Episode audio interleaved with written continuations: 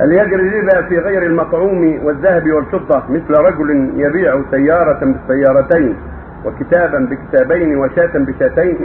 لا هذا هو من الربا وليس ذاك في الربا.